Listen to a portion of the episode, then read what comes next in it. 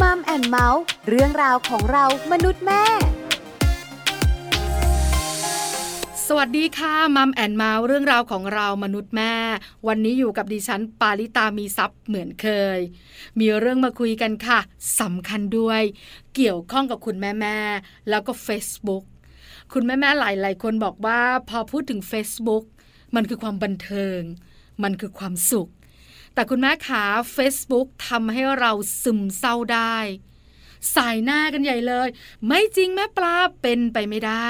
เป็นไปได้กับคุณแม่แม่เพราะอะไรทำไมถึงเป็นเช่นนั้น คุยกันในช่วงของ Mom Story ค่ะช่วง Mom Story มัมซอรี่วันนี้จะได้คุยกับอาจารย์แปม รองศาสตราจารย์ ดร นิติดาแสงสิงแก้ว รองคณะบดีฝ่ายวิชาการคณะวารสารศาสตร์ และสื่อสารมวลชน มหาวิทยาลัยธรรมศาสตร์ วันนี้อาจารย์แปมจะมาบอกคุณแม่ๆว่าเล่นโซเชียลมีเดียอย่าง Facebook เป็นเวลานานๆ เสี่ยงที่จะเป็นโรคซึมเศร้านะ เพราะอะไรทำไม อาจารย์แปมมีคำตอบแน่นอน แล้วตอนนี้อาจารย์แปมก็พร้อมแล้ว ที่จะพูดคุยกับเราค่ะมัมสตอรี่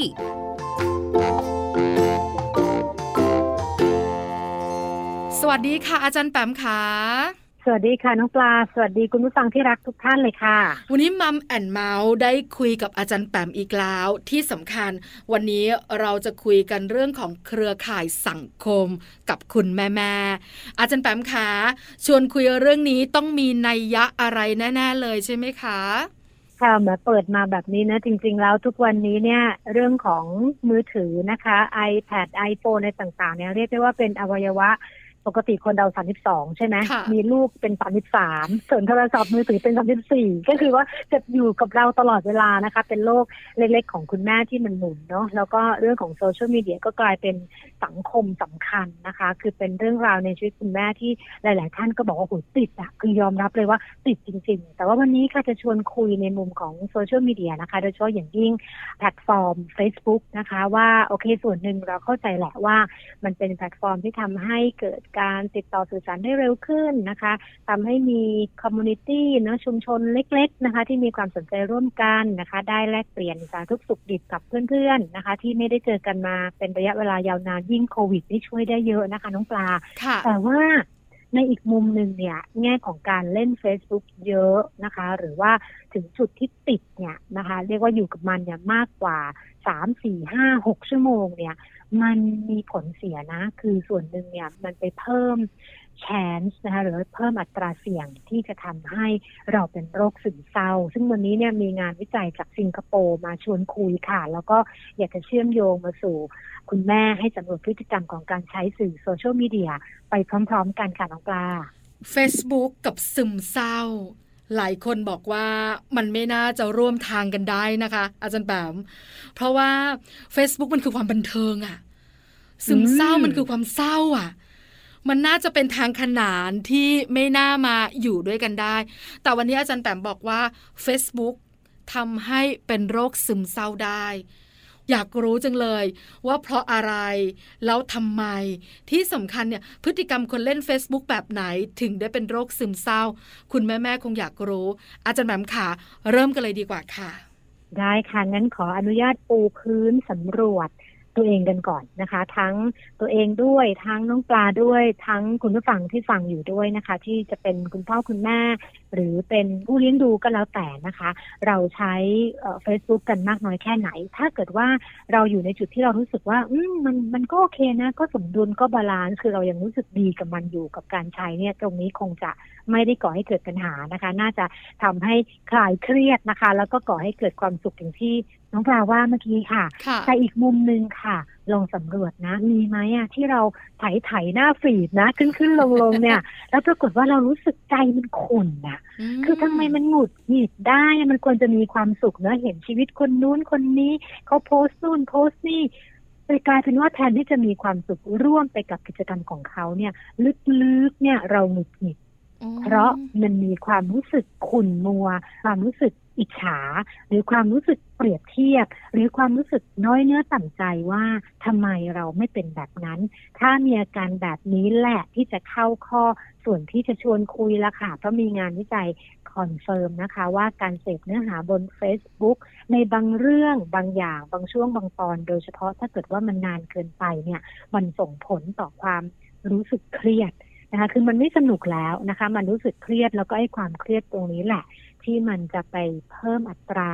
ความเสี่ยงนะคะ ในการป่วยเป็นโรคซึมเศร้า ซึ่งตัวเลขตัวนี้นะคะ หรือว่าข้อมูลตัวนี้เนี่ยมาจากสิงคโปร์ค่ะจากมหาวิทยาลัยเทคโนโลยีนันยางเดี๋ยวคุยให้ฟังค่ะน้องปลา ดีจังเลยค่ะจันปาม คือปลาเองเนี่ยเป็นคนที่เล่นโซเชียลน้อย แล้วส่วนใหญ่ก็ไม่เคยโพสต์ เพราะอะไรรู้ไหมคะ เพราะว่ารู้สึกว่าเวลาโพสต์แล้วเนี่ยจะเครียด จะมีคนมากดไลค์ฉันไหมอะใครจะมาคอมเมนต์ฉันหรือเปล่า แล้วถ้าคอมเมนต์ฉันไม่ดี ฉันทำยังไงดีล่ะ คอยจับจ้องอยู่ตลอดเวลา ปลาก็เลยตัดปัญหาไม่โพสต์ ชอบไปกดไลค์แล้วก็ชอบไปรู้เรื่องคนอื่น สุขดี ชอบอะไรอย่างเงี้ย อันนี้คือส่วนของปลา แต่หลาย ๆ คนอาจจะไม่ได้เป็นแบบนี้ หลาย ๆ คนอาจจะมีความรู้สึกแตกต่าง คราวนี้อาจารย์แปมอยากรู้จังเลยค่ะ ว่าผลงานวิจัยของสิงคโปร์เนี่ยเขาบอกว่ายังไงบ้าง ที่สำคัญเขาวิจัยคนกลุ่มไหน อยากรู้จังเลยค่ะค่ะ ถ้างั้นเดี๋ยวขออนุญาตให้เป็นข้อมูลในเชิงของผลสรุปของการวิจัยดีกว่าเนาะเอาจะได้เข้าใจกันง่าย ๆนะคะค่ะก็คือที่มหาวิทยาลัยเทคโนโลยีนันยางนะคะ จากประเทศสิงคโปร์เนี่ยเขา คล้ายๆกับว่าไปสำรวจอาสาสมัครนะคะจำนวนประมาณ240 คนนะคะ ซึ่งเรื่องนี้จริงๆแล้วทำมาหลายปีแล้วหละประมาณ 3-4 ปีนะคะ แล้วก็ไปสำรวจกลุ่มคนที่มีอายุ18 ถึง 64 ดังนั้นเนี่ยช่วงวัยที่เขาสำรวจเนี่ยค่อนข้างที่จะ รอบคลุมนะคะน้องปลาคือตั้งแต่ช่วงของเออวัยมหาวิทยาลัยเนาะวัยรุ่นตอนปลายนะคะ ผู้ใหญ่ตอนต้นนะคะ คนทำงานแล้วก็ไปถึงปริ่มปริมๆตอนต้นของผู้สูงอายุนะคะ ว่าอย่างนั้นเลย ซึ่งว่าเป็นช่วงของอายุที่อาจจะมีแนวโน้มในการใช้โซเชียลมีเดียค่อนข้างเยอะเนาะคือเป็นกลุ่มที่ถ้าเกิดภาษาอังกฤษเราใช้คำว่า heavy user คือใช้เยอะใช้บ่อยอะนึกออกไหมแต่อย่างถ้าเกิดว่าเราใช้นานๆที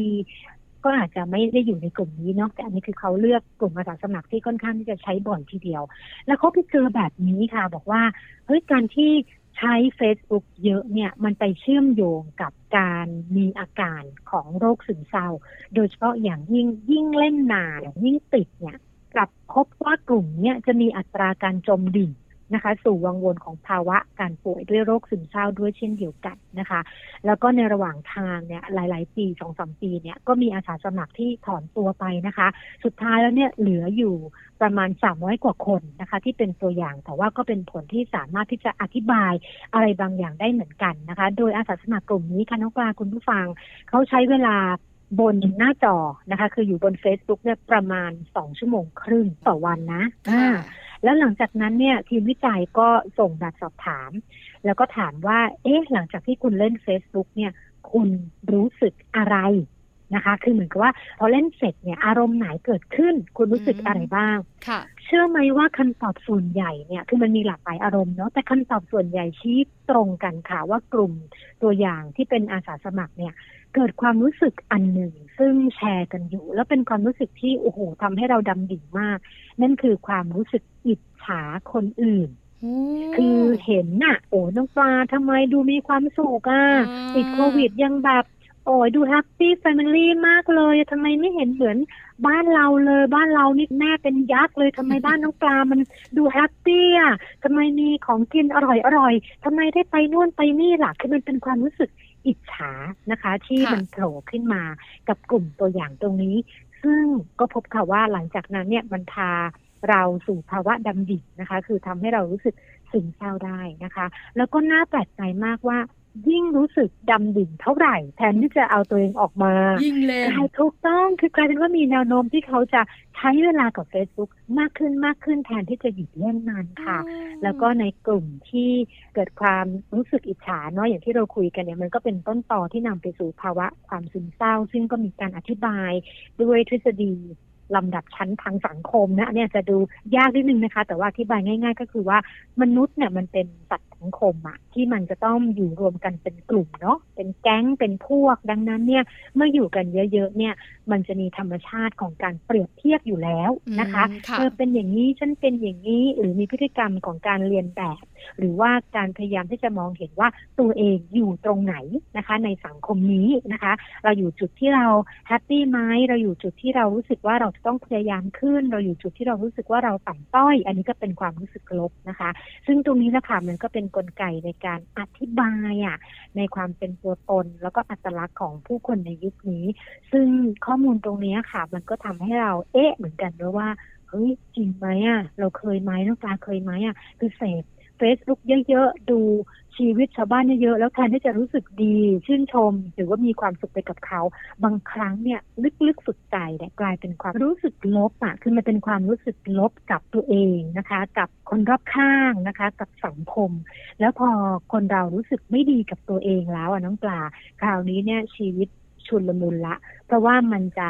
คืบคลานไปสู่ส่วนอื่น ๆ ด้วย นี่ถ้าเกิดว่าเราเป็นครอบครัวลูกเล็กเนาะที่มีค่ะภาระการงาน มีหน้าที่เยอะแยะมากมายหลายหน้าหลายด้านเนี่ย คราวนี้เนี่ยไอ้การดำดิ่งเนี่ยจะทำให้ส่งผลกระทบกับคนรอบข้างค่ะน้องปลา น่ากลัวคำนี้เนี่ยผุดออกมาตอนที่อาจารย์ปามเล่าให้ฟังเมื่อสักครู่นี้ คุณแม่หลาย ๆ คนอาจจะนึกไม่ถึง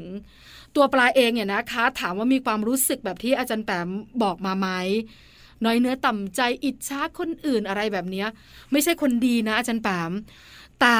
ปลาไม่เคยรู้สึกแบบนี้เลย เพราะว่าเล่นโซเชียลมีเดียวันละห้านาทีอาจารย์แปมเพราะฉะนั้นเนี่ยค่ะ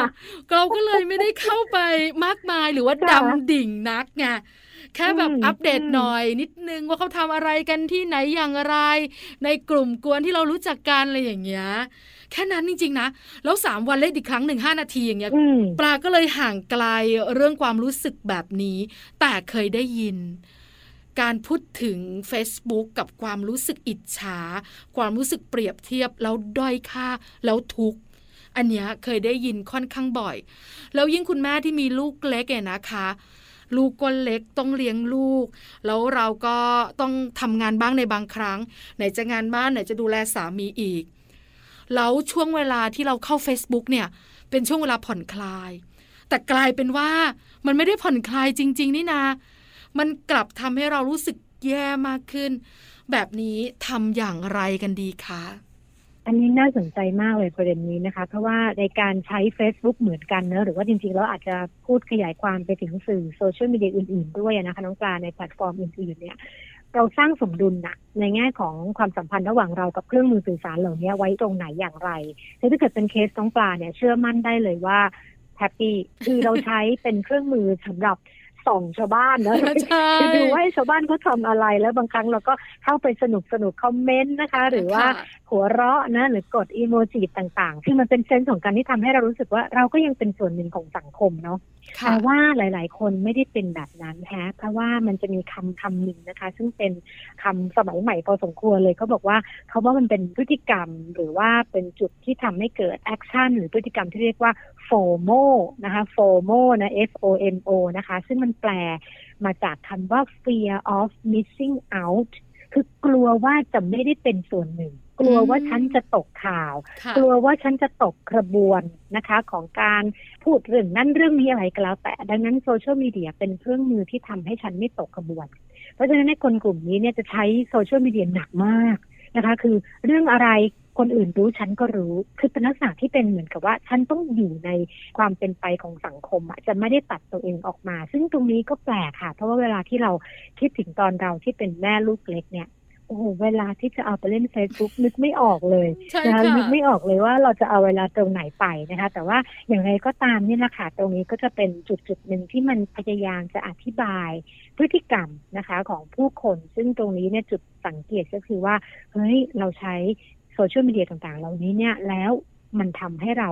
รู้สึกอย่างไรนะคะ เพราะว่ามันมีงานอีกงานหนึ่งค่ะ อันนี้ศึกษาที่สหรัฐอเมริกาค่ะน้องปลาคุณผู้ฟังไปสัมภาษณ์นะคะ หรือว่าไปศึกษากับเด็กกลุ่มนักศึกษาเลยนะ 18ถึง22 ปีเนี่ย แล้วพบว่าพวกเขาเนี่ยใช้ Facebook เนี่ย เพื่อที่จะเลื่อนฟีดอะดูชีวิตเพื่อนอืมๆและดูภาพเพื่อนๆ ดูความสุขของเพื่อนๆพอดูเสร็จเนี่ยกลายเป็นว่าเกิดความรู้สึก อิจฉานะคะอ๋อซึ่งไอ้ความรู้สึกตรงนี้แหละที่มันจะดำดิ่งแล้วก็พาเราไปเชื่อมโยงกับอาการที่ทำให้เรารู้สึกซึมเศร้านะคะ แล้วก็ไม่มีความสุขในชีวิตค่ะ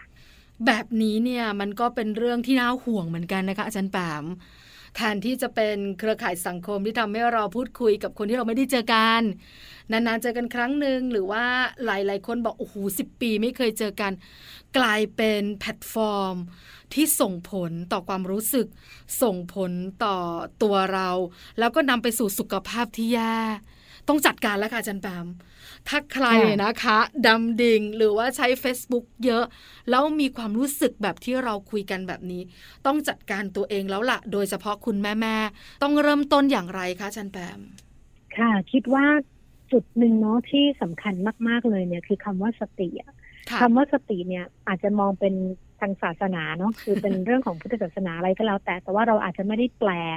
บริบทของสติในในความหมายนั้นซะทีเดียว แต่ว่าถ้าอยากจะพูดถึงสติคือการเท่าทันได้ไหมคือเป็นการเท่าทันตัวเองอะเท่าทันความรู้สึกอะคือทันว่าณวันเนี้ย ตอนเนี้ยเราใช้มันอยู่เนี่ย อย่าปล่อยให้มันใช้เราอะเราใช้มันอยู่เพื่ออะไร เพื่อจุดประสงค์บางอย่าง บางทีเนี่ยสำหรับคุณแม่เนี่ย การใช้ Facebook ช่วยมากเลยน้องปลาในการหาข้อมูลค่ะลูกอึสีนี้อ๋อเรากังวลสุดๆเลย ลูกไม่อึมาสามวันเราแบบอื้อหือเครียดเจียนจะบ้านะคะ แต่ว่าพอเข้าไปหาข้อมูลเข้าไปอยู่ใน community ของคุณแม่ต่าง ๆ เนี่ย โอ้ยมันสบายใจแฮะ สิ่งที่เราเผชิญอยู่เนี่ย ไม่ใช่เป็นปัญหาของเราคนเดียว อันนี้คือในแง่ของประโยชน์นะคะ มากมายเลยสำหรับสื่อสังคมออนไลน์ที่มีกับคุณแม่นะคะ แต่ถ้าเกิดว่ามันทำให้เราเกิดอาการอย่างที่เราคุยกันมาตลอดชั่วโมงนี้เนี่ย เราก็ต้องกลับมาเท่าทันตัวเอง เท่าทันความรู้สึกตัวเองด้วยนะคะ ว่าเรากำลังจะถูกมันใช้แล้วอะคือมันกำลังทำลาย ความรู้สึกดีๆนะคะ หรือว่าความ balance บางอย่างในเชิงของการใช้ชีวิตที่เรามีอยู่นะคะนี่คืออันแรกเลยคือสติที่ จะนำพาให้เราเข้าใจแล้วก็เท่าทันตัวเอง เท่าทันเรื่องของความรู้สึก อีกอันหนึ่งคือเท่าทันข้อมูลข่าวสารด้วยนะน้องปลาคือเลือกรับด้วยนะคะ เพราะว่าพอเป็นแพลตฟอร์มแบบนี้เนี่ยข้อมูลมัน เข้ามาหาเราแบบทุกอืมทิศทางเหมือนกันนะคะค่ะและยิ่งปัจจุบันนี้เนี่ยมันเป็นอัลกอริทึมนะคะ ความสนใจของเรา ความตั้งใจของเรา สภาพแวดล้อมที่เราเกี่ยวข้องบางครั้งข้อมูลต่างๆ มันเข้ามาหาเราโดยที่เราก็ไม่ได้อยากรับมัน แต่ว่ามันเป็นเรื่องของอัลกอริทึมที่มันถูกเซตเนาะดังนั้นเนี่ยเราก็ต้องเท่าทันด้วยนะคะ ว่าสื่อโซเชียลมีเดียมันมีลักษณะของการทำงานแบบไหนอย่างไร ก็เลือกที่จะเสพข้อมูลไม่จำเป็นจะต้องเลือกรับแล้วก็แอบสอบเหมือนฟองน้ำอะนะคะ ดังนั้นก็อาจจะต้องตัดข้อจำกัดหรือว่าตัดความเสี่ยงเนาะในเรื่องของลักษณะของข้อมูลด้วยนะคะ แล้วก็อีกอันหนึ่งให้คิดเสมอค่ะว่าบางครั้งที่เราเกิดความรู้สึกอิจฉาเช่นสมมติว่าดิฉันเห็นน้องปลาโพสต์แบบชีวิตกับลูกสมมตินะ ลูกสามขวบทำไมมีความสุขจังเลยทำไมบ้านเราสามขวบเหมือนกันชีวิตมันถึงได้แย่ขนาดนั้นทำไมมันถึงไม่เห็นเหมือนกับบ้านนั้นเลยอย่างเงี้ยนะคะ ก็ให้จำเอาไว้เลยค่ะว่า Facebook เนี่ยเป็นพื้นที่เอาไว้บอกโลกในสิ่งที่เราอยากจะบอก คือเราเลือกแล้วนะคะ เราเลือกแล้วว่าเราอยากจะให้โลกเราเนี่ยเห็นเราในมุมไหนนะคะ ให้เพื่อนแอบมาส่องเราในมุมไหน ดังนั้นเนี่ยน้อยค่ะที่จะโพสต์เรื่องราวที่มันเป็นเรื่องที่ไม่มีความสุขอะเรื่องที่เรากำลังเผชิญความทุกข์ใน Facebook หรือว่าในโซเชียลมีเดียอาจจะมีไม่มากนักดังนั้นต้องเข้าใจแล้วก็เท่าทัน มุมตรงนี้ด้วยนะคะ ว่าไอ้สิ่งที่เราเห็นอาจจะไม่ใช่สิ่งที่เขาเป็นนะคะ ตลอดเวลาตรงนี้ไม่แน่ใจเหมือนกันว่าจะช่วยทำให้รู้สึกดีขึ้นนะคะ หรือว่าทำให้เราเข้าใจสถานการณ์ด้วยหรือเปล่า แล้วก็ข้อสุดท้ายค่ะน้องปลาอาจจะให้ไว้เป็นแนวทางนะคะ ก็คือเรื่องของการแบ่งเวลาชีวิตให้สมดุลนะคะ ระหว่างหน้าจอกับนอกจอตัวนี้สำคัญค่ะ แน่นอนว่าสำหรับคุณแม่หลาย ๆ ท่านเนี่ย เรื่องของการใช้เวลา ในจอหรือหน้าจอเนี่ยเป็นเรื่องที่หลีกเลี่ยงไม่ได้นะคะ ทั้งเป็นเรื่องงานเรื่องการหาข้อมูลนะคะ เรื่องการติดต่อสื่อสารนะคะ แล้วก็เป็นเรื่องเกี่ยวกับการ entertainment นะหรือเพื่อความบันเทิงต่างๆนะคะแต่ว่าอย่าลืมนะคะว่าเรายังมีเวลานอกจอที่เราจะต้องบริหารจัดการที่เราต้องไปสร้างความสัมพันธ์ หรือว่าให้ความสำคัญกับความสัมพันธ์นั้นด้วย ทุกครั้งที่เราเลือกที่จะใช้เวลาหน้าจอในการโพสต์ status บางอย่างยาวๆ การ โพสต์รูปลูกนะคะ กว่าจะทำได้มันมีขั้นตอนนะ มันมีกระบวนการกว่าจะเลือกรูปกว่าจะแต่งรูปนะคะ โพสต์ไปแล้วอ่ารอคอมเมนต์กลับมาเพื่อนคอมเมนต์กลับมาต้องเสียเวลาคอมเมนต์กลับไปคือต่างๆ เหล่านี้เนี่ยกลายเป็นช่วงเวลาที่มันพรากเราออกไปจากความสัมพันธ์นอกจอนะคะ ซึ่งเป็นความสัมพันธ์ของชีวิตจริงของเรา ดังนั้น ตรงนี้ไม่ได้บอกว่าอย่าใช้เลยนะคะ แต่ว่ากำลังจะชวนคุยค่ะว่า แบ่งเวลานะคะแบ่งเวลาชีวิตของเราออกเป็น part ต่างๆ แล้วก็ใช้โซเชียลมีเดียอย่างสมดุลค่ะน้องปลาเห็นด้วยกับอาจารย์แปมมาก ๆ ที่สำคัญเนี่ยนะคะหนึ่งอย่างที่อาจารย์แปมพูดเมื่อสักครู่นี้เนี่ยแล้วมันจริงก็คือเรื่องของ Facebook เนี่ยมันคือสิ่งที่เขาเลือกแล้วอะเพื่อนของเราเลือกแล้วที่จะโชว์อะไรอะค่ะอาจารย์แปม แล้วส่วนใหญ่เขาก็โชว์มุมบวกๆเนอะแล้วชีวิตจริง ๆ ของเขามันก็มีหลายด้านเหมือนละครนะคะอาจารย์แปมเวลาเราเห็นคนที่เขาแสดงละครน่ะแล้วก็เป็นครอบครัวมีความสุขชื่นมื่นรับรางวัลครอบครัวแห่งชาติ แต่พอตัดมาอีกบทบาทหนึ่งเขาก็มีปัญหาครอบครัวสามีมีเมียน้อย อันนี้เป็นละครเนอะที่เราดูกันด้วยความบันเทิง แต่ในชีวิตจริง ๆ เนี่ย มันก็อิงละครนั่นแหละ ชีวิตคนมันก็รอบด้าน มีทั้งสุขมีทั้งทุกข์เนี่ย อาจารย์ปามหรือว่าปลาหรือคุณแม่แม่ที่ฟังอยู่เนี่ย น่าจะเข้าใจจุดนี้ เรื่องของชีวิตของคนเรามีสุขและมีทุกข์เนี่ย ถ้าเราคิดแบบนี้ได้ แล้วเห็นมุมสุขใน Facebook เนี่ย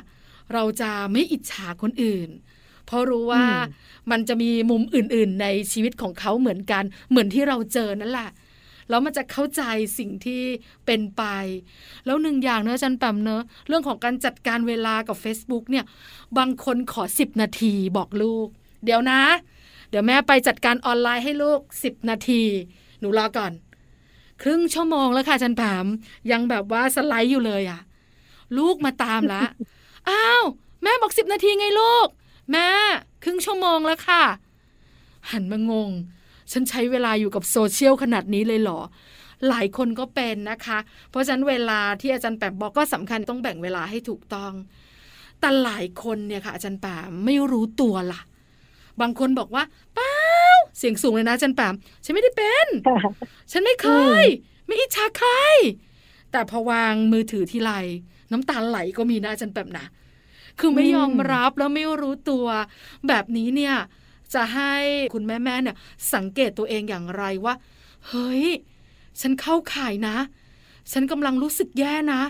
ฉันเครียดจาก Facebook นะ แบบนี้ค่ะจันแปมถ้าเกิดเป็นตัวเองสังเกตตัวเองเนี่ยบางทีไม่ค่อยเห็นเนาะแต่ว่าถ้าเกิดจะพยายามตั้งใจดูมันเนี่ยอาจจะดูในแง่ของการแสดงออกหรือว่าการรับอารมณ์ของเราต่อเรื่องต่างๆ ที่เข้ามากระทบมันเหมือนเดิมหรือเปล่าคือถ้าเกิดว่าเป็นก่อนหน้านี้ตอนที่เรารู้สึกว่าเราไม่เครียดเนาะ ลูกดื้อแบบเนี้ย เราก็โอเคก็จัดการไปใช่ไหมคือเข้าใจแล้วก็จัดการสถานการณ์ไป แต่ปรากฏว่าพอเมื่อไหร่เครียดเนี่ย ลูกดื้อในเบอร์เดิม คือในดีกรีเดิม แต่ reaction หรือว่าสิ่งที่เราแสดงออกไปกับลูกเนี่ยคนละเรื่องเลย มันดราม่ามาก ถ้าเป็นอย่างนี้ปั๊บเนี่ยให้กลับมาดูตัวเองเลยค่ะว่าเฮ้ยจริง ๆ แล้วช่วงนี้เรามีอะไรที่มัน กังวลหรือเราเครียดหรือเรารู้สึกมันบีบคั้นบางอย่างอยู่หรือเปล่านะคะ ซึ่งตรงนี้แหละจะเป็นจุดสังเกตความเครียดของตัวเอง แต่นอกจากนั้นเนี่ยอาจจะเป็นเรื่องที่คนรอบข้างช่วยได้นะคะ น้องปลา เพราะว่าคนรอบข้าง ถ้าเราใกล้ชิดกันมากพอ โดยเฉพาะอย่างยิ่งคนในครอบครัวเลยเนาะคือจะเป็นสามีเป็นคุณแม่เราเป็นคุณพ่อเราเป็นน้องสาวเราก็แล้วแต่ถ้าเกิดว่าเราสนิทกันเราเข้าใจกันมากพอเนี่ย มันบอกได้ว่าสมมตินะน้องปลาช่วงนี้เครียดหรือเปล่า เป็นอะไรหรือเปล่า มีอะไรหรือเปล่า มันจะสามารถเป็นสัญญาณซึ่งซึ่งเรดาร์เราดีเทคได้ ซึ่งตัวนี้นะคะก็ต้องกลับมาในเรื่องของคุณภาพของความสัมพันธ์ว่าเราปูพื้นมาเนาะเรามีคุณภาพของความสัมพันธ์ในครอบครัวแบบไหนอย่างไร ก็น่าจะเป็นสองมุมฐานในการช่วยกันสังเกตว่าคุณแม่เริ่มที่จะมีความเครียดก่อตัวเป็นเงาดำๆตะคุ่มตะคุ่มแล้วก็เมื่อไหร่ที่คุณแม่เครียดแล้วคุณแม่แสดงออกซึ่งความเครียดเนี่ยจะไม่ใช่แค่คุณแม่แล้วนะคะ แต่จะหมายถึง well being หรือว่าสุขภาวะของทั้งครอบครัวเลยค่ะ วันนี้ได้มุมคิดดีๆ และคำแนะนำดีๆ และเรื่องราวดีๆ ค่ะ อาจจะแบบสุดท้ายอยากฝากอะไรสำหรับแม่ๆใน Mom and Mouth ไหมกับประเด็นที่เราคุยกัน Facebook กับซึมเศร้าค่ะ ค่ะก็อาจจะฝากสั้นๆนะคะ ในเรื่องของสื่อโซเชียลมีเดียนะคะ ว่ามันก็เหมือนเป็นสองมุมเนาะเหรียญสองด้านดาบสองคมนะคะ ทุกอย่างที่มันมีประโยชน์นะคะ อีกมุมหนึ่งมันก็มีโทษด้วยเช่นเดียวกัน โดยเฉพาะในยุคนี้แหละยุคดิจิทัลยุคข้อมูลข่าวสารดังนั้น เราต้อง อย่างที่คุยกันละค่ะ เท่าทันตัวเอง เท่าทันข้อมูลข่าวสารนะคะ แล้วก็เท่าทันตัวสื่อตัวแพลตฟอร์มต่างๆ เพื่อที่เราจะได้ใช้มันได้อย่างสมดุลแล้วก็มีความสุขค่ะ วันนี้ Mom and Mouth ขอบพระคุณอาจารย์แปมมาก ๆนะคะ กับความรู้และคำแนะนำดีๆ ขอบพระคุณค่ะขอบคุณค่ะ สวัสดีค่ะ สวัสดีค่ะ Mom Story